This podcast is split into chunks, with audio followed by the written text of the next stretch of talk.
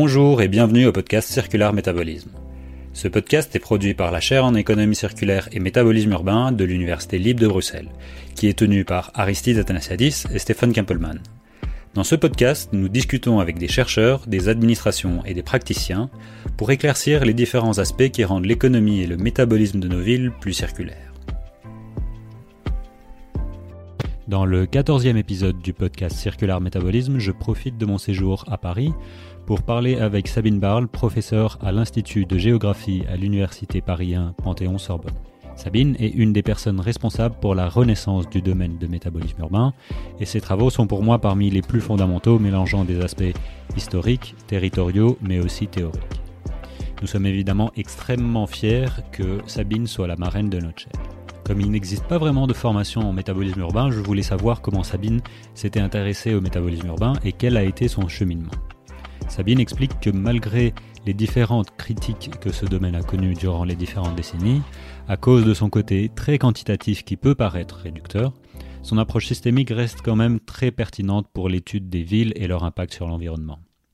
Nous parlons également de l'avènement du concept d'économie circulaire et comment les administrations urbaines s'emparent du sujet. Bien que les agents de ville utilisent de plus en plus le vocabulaire du métabolisme urbain, il reste clair que les politiques proposées restent centrées sur le développement économique autour du recyclage et sur la croissance économique plutôt que sur la dématérialisation et la sobriété. Nous concluons par souligner que dans le futur, la quantification du métabolisme urbain reste qu'une première étape parmi tant d'autres. Pour devenir un outil d'analyse et de prise de décision, il reste nécessaire de faire un couplage interdisciplinaire pour combiner le côté quantification statistique avec le côté gouvernance historique, sociologique, géographique, économique, etc. Ainsi, une piste pour imaginer les différentes voies de transition socio-écologique serait de regarder les transitions des régimes socio-métaboliques passés.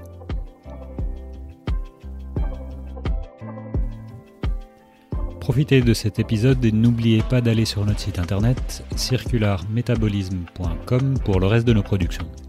Pour nous aider à améliorer notre podcast et profiter des prochains épisodes, abonnez-vous sur votre application favorite comme YouTube, iTunes, Spotify ou Stitcher et n'hésitez pas à nous laisser un commentaire.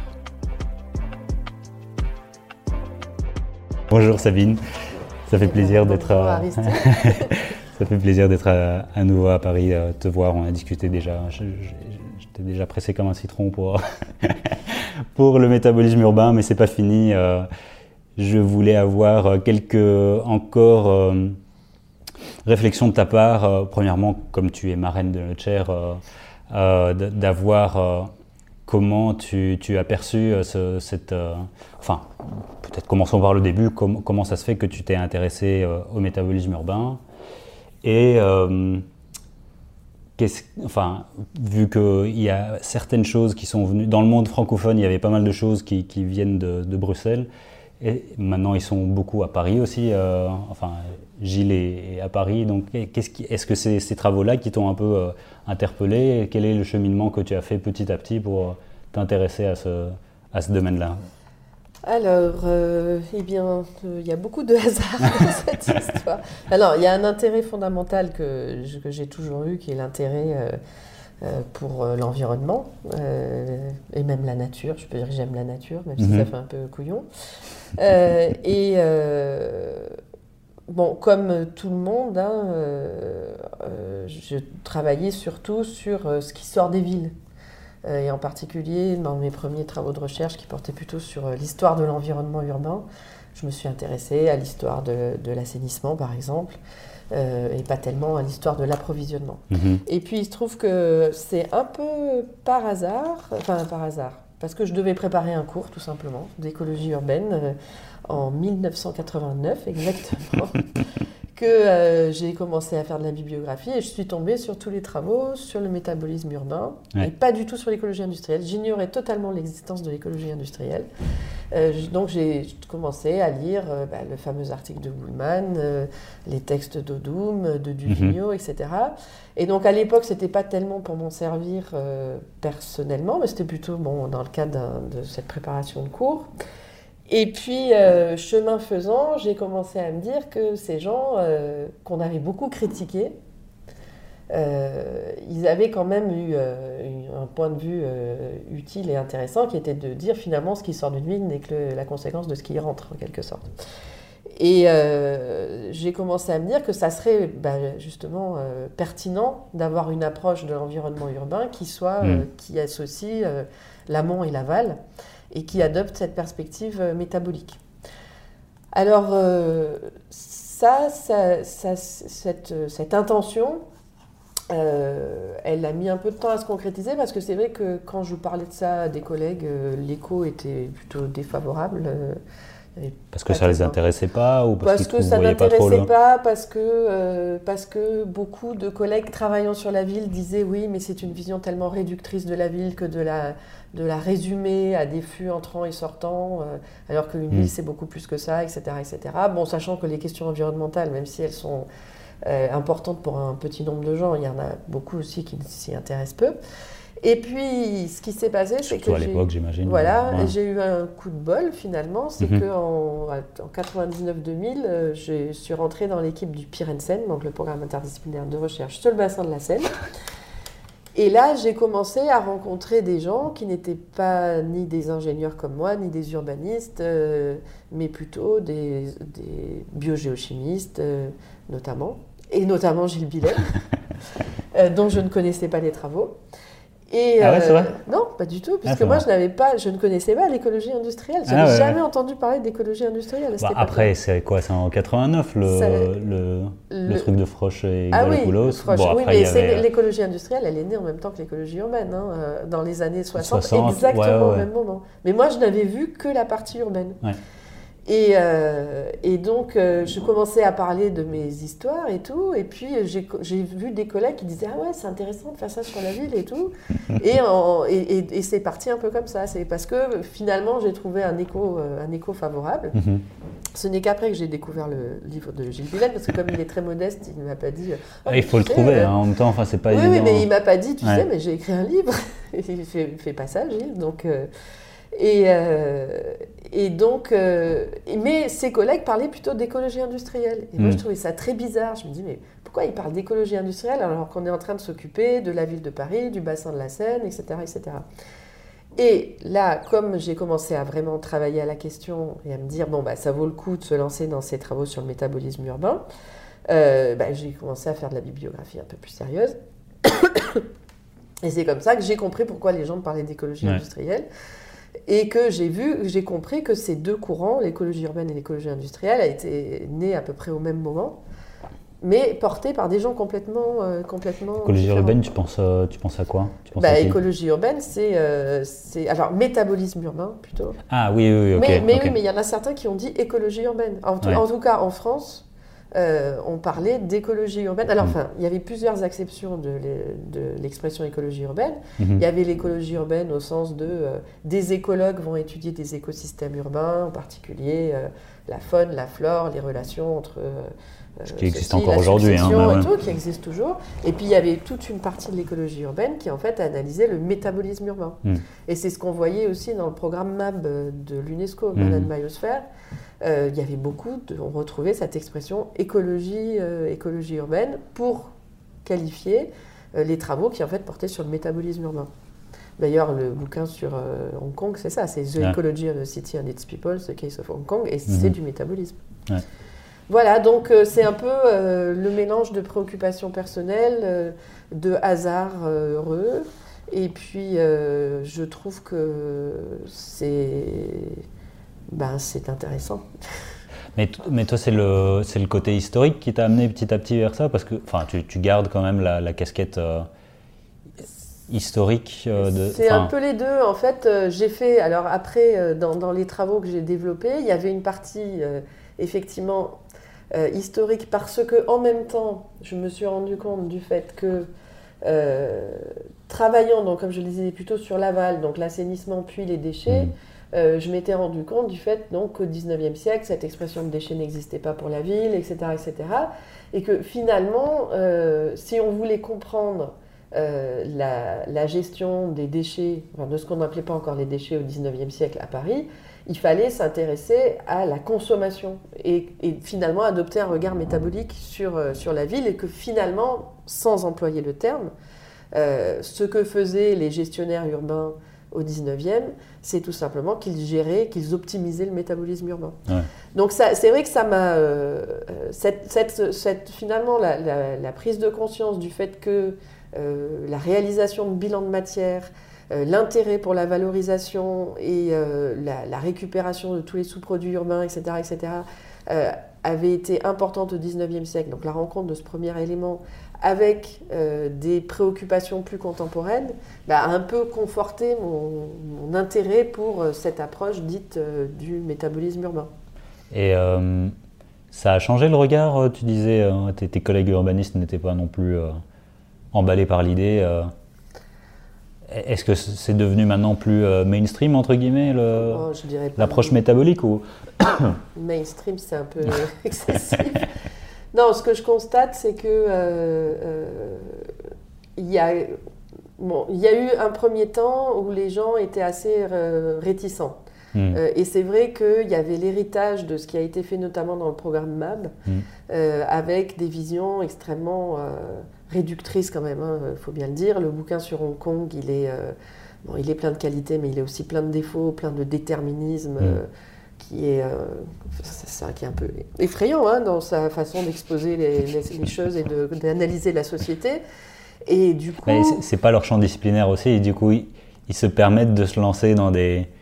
Ben, Boyden, il était, euh, il est toujours euh, biologiste de formation, donc oui, enfin, oui, c'est pas son champ disciplinaire, la ville, ni, la, ni la, sociologie, etc. Mais oui, mais ce qu'il y a, c'est qu'en gros, ils avaient ce point de vue un peu euh, totalitaire ou hmm. totalisant qui est, bon, hop, euh, tout ça, finalement, ça devrait être, faire partie de l'écologie et euh, ce qui gouverne le monde, c'est l'énergie. Bon, c'est vrai que certains pourraient dire que c'est une certaine mesure, c'est vrai, mais pas dans le sens où ils l'entendaient.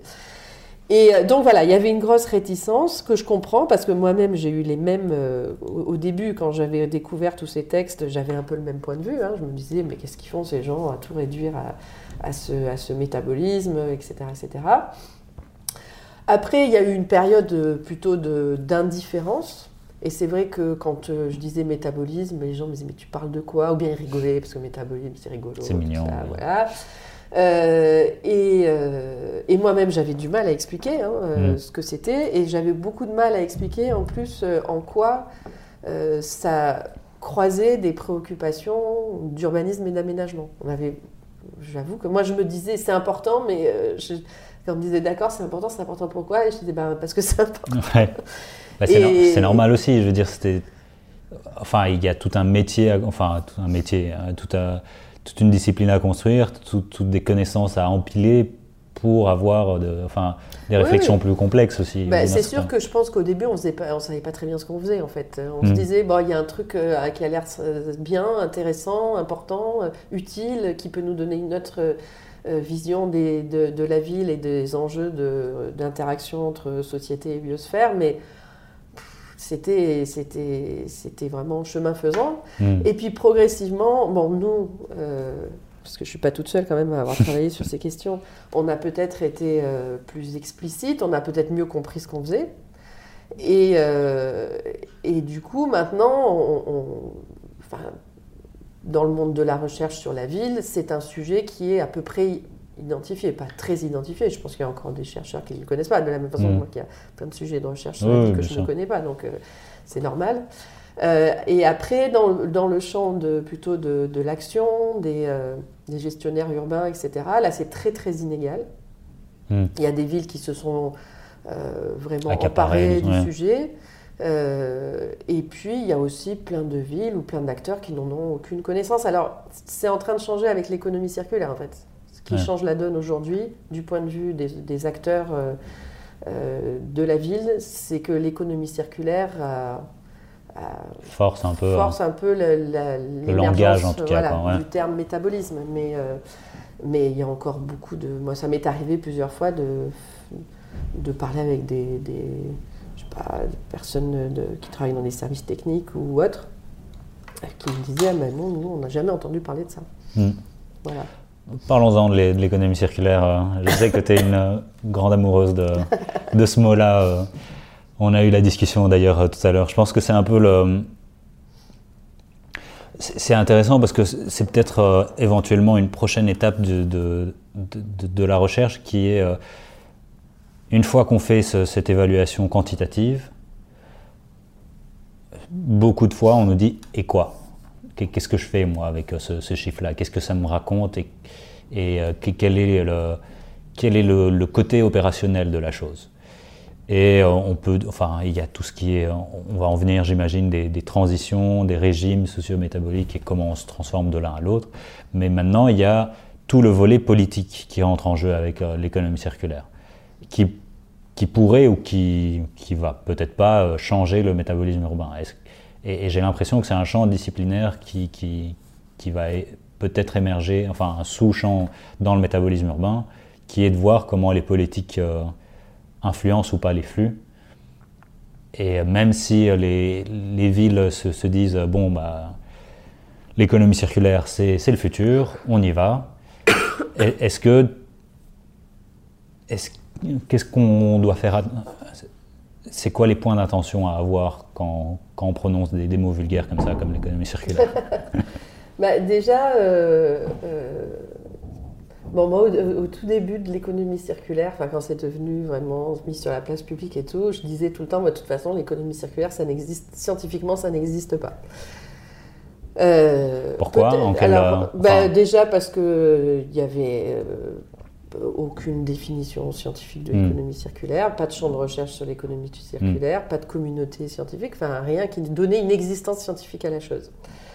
Euh, alors je disais ça un peu comme boutade parce qu'il y avait ce tel engouement économie circulaire, économie mm. circulaire. Et pour moi, il se passait un peu la même chose que pour le développement durable, c'est-à-dire qu'à à part que c'est allé beaucoup plus vite. Euh, quand le développement plus durable, de moyens aussi, j'ai l'impression que. Oui, oui, plus de moyens, plus de ci, plus de là. Mais quand le, développement durable est arrivé sur la place publique, je m'en souviens très bien, j'étais en thèse. Euh, tout le monde s'est mis à parler de développement durable. Et tout d'un coup, on a vu éclore des chercheurs en développement durable, etc. etc. Et donc, moi, j'ai pris comme euh, parti euh, de ne jamais employer cette expression à mon compte. Bon, finalement, on pourrait dire que. Tu t'es tenu euh, je me suis tenue, je me suis tenue.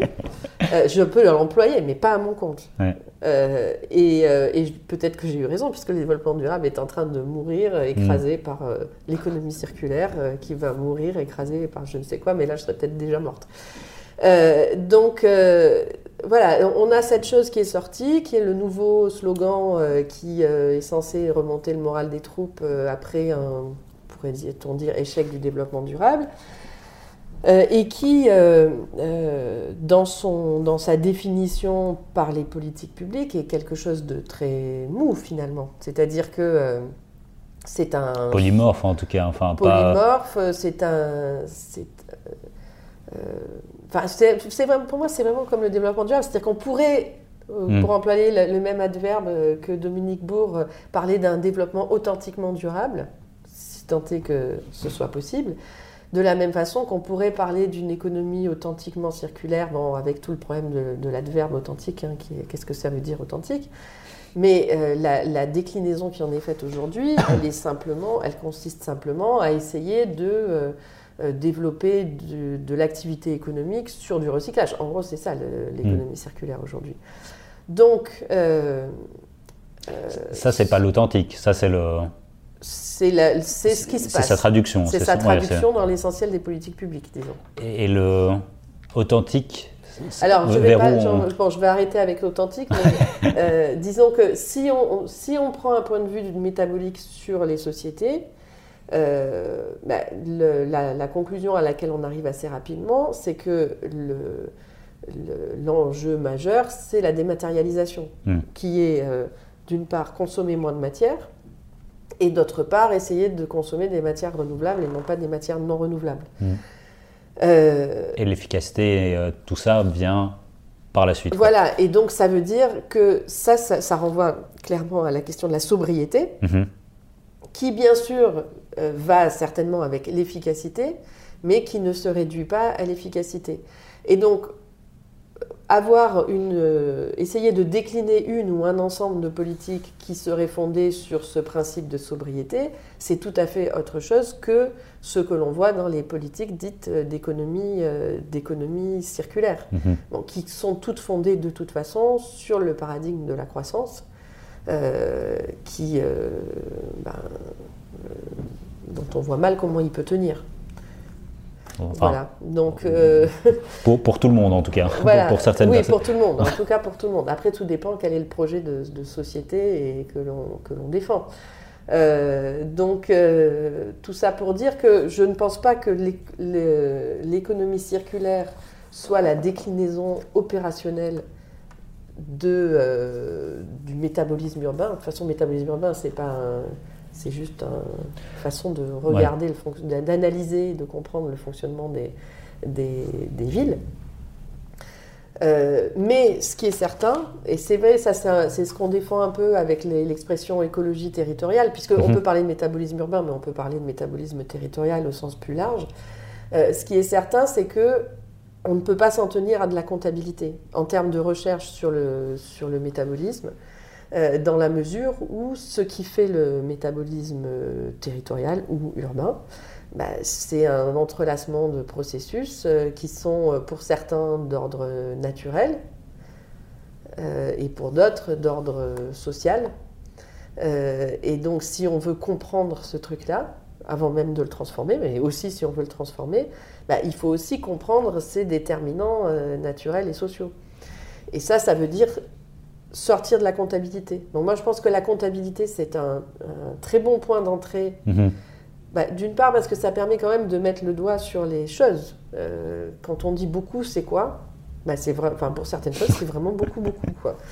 Euh, et donc ça permet aussi d'évaluer certaines politiques publiques, et notamment d'économie circulaire, quand on se rend compte du fait qu'elles portent sur euh, moins d'un pour cent du flux qu'elles sont censées, dont elles sont censées- censées réduire l'intensité. Et puis c'est une bonne façon, donc une fois qu'on a mis le doigt sur les principaux flux, de se- de- d'essayer de, remonter à, euh, oui mais alors finalement d'où viennent ces flux, qui c'est qui les organise, qui c'est qui les gouverne, qui c'est qui décide, comment est-ce qu'ils sont envisagés, etc. etc. Et d'avoir cette approche qui alors elle est plutôt ancrée euh, en sciences humaines et sociales et se réduit plus à la simple comptabilité.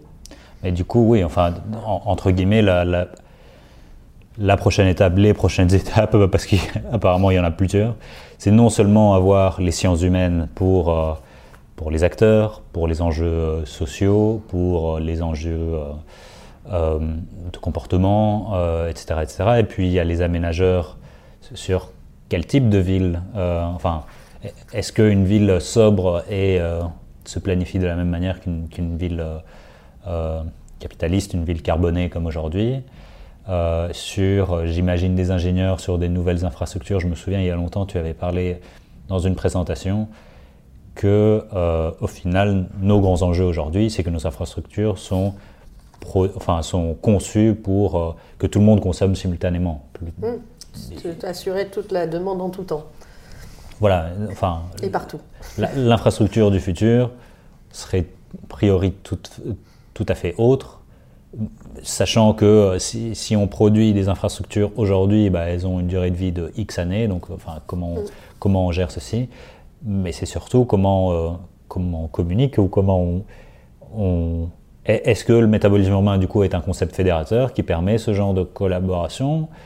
Est-ce que, enfin, il n'y a pas vraiment de scientifiques de métabolisme urbain euh, qui, peuvent se dire, ou, ou si Enfin, est-ce est que tu considères que tu es chercheuse de métabolisme urbain, ou tu es plutôt urbaniste, ou tu es plutôt géographe, ou euh, est-ce que tu as un chapeau, euh, Mon chapeau. ou est-ce que tu en as Euh, plusieurs Comment tu te... Ben, je me vois, je, je dis que, que, je suis, que je suis urbaniste, puisque Mhm. je, suis, c'est, je suis professeur en urbanisme et Mhm. aménagement. Euh, et donc, une grande partie de ma formation est en urbanisme et aménagement. Bon, après, euh, euh, je- enfin, moi, je ne me considère pas comme une spécialiste du métabolisme. Enfin, je suis peut-être une spécialiste du métabolisme urbain, mais par- il y a d'autres choses qui m'intéressent. Mhm.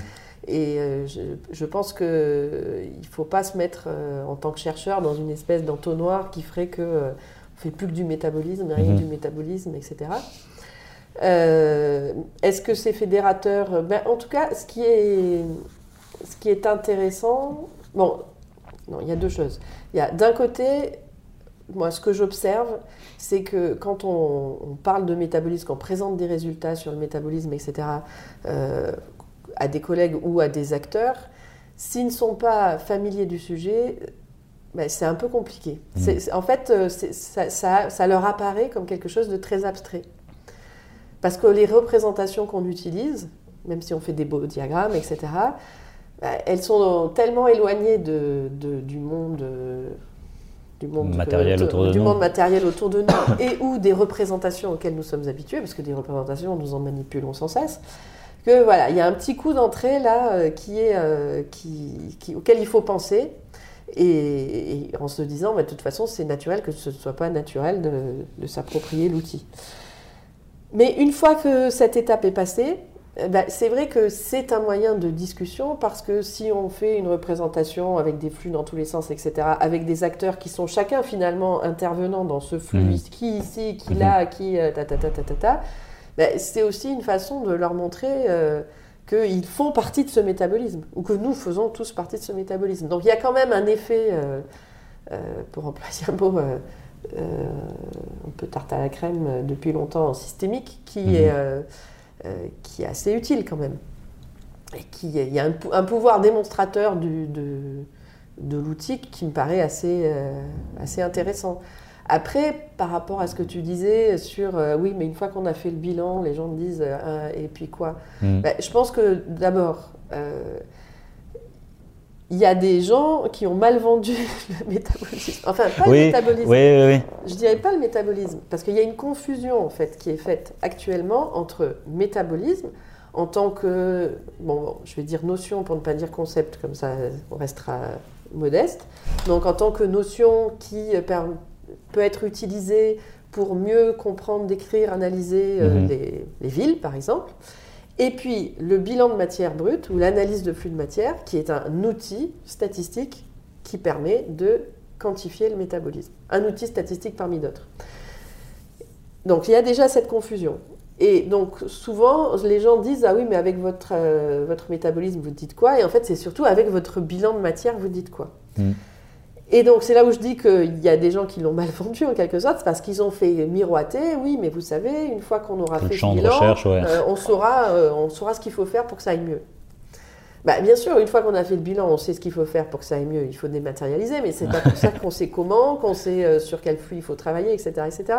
Donc, c'est une porte d'entrée. C'est quand même déjà un bon descripteur d'une situation. C'est un point initial, en tout voilà, cas. Voilà, initial, et on peut très bien euh, imaginer qu'il y a une vertu comparative, euh, soit dans le temps, soit dans l'espace. Et puis après, bien sûr, il faut travailler sur, sur des, des sous-ensembles, euh, de, sur des flux spécifiques. sans enfin, ce qu'il faut, c'est ne jamais oublier que les flux sont interdépendants, etc. Mais euh, il faut aller plus dans le détail de, ce métabolisme, et c'est là qu'on peut arriver à trouver des cibles plus précises euh, qui peuvent éventuellement venir en appui aux politiques publiques. Mais euh, la quantification seule n'a jamais changé le monde. Peut-être pour, pour en finir, est-ce que l'idée, du coup, pour, pour mieux creuser ce, domaine-là, c'est essayer de, de faire différentes échelles simultanément, de faire de la comparaison entre territoires ou Comment on... Parce que j'ai l'impression, comme tu disais depuis le début, que qu'on est encore dans, les balbutiements, on, expérimente encore beaucoup et on a encore du, mal à avoir le potentiel peut-être de, de, tout ce que nous pouvons euh, en, enfin, en extraire de, ce domaine-là. Vers où tu penses qu'on pourrait aller pour, euh, pour encore obtenir plus d'informations, pour encore avoir plus de... Aller de de perspectives un peu plus euh, approfondies de, nos territoires et de leurs relations avec leur... Euh, bah, je pense que bon, il y a des dans la quantification, il y a encore euh, des tas de choses à faire, c'est clair. En particulier en quantification multiscalaire et sur les flux indirects, etc., etc.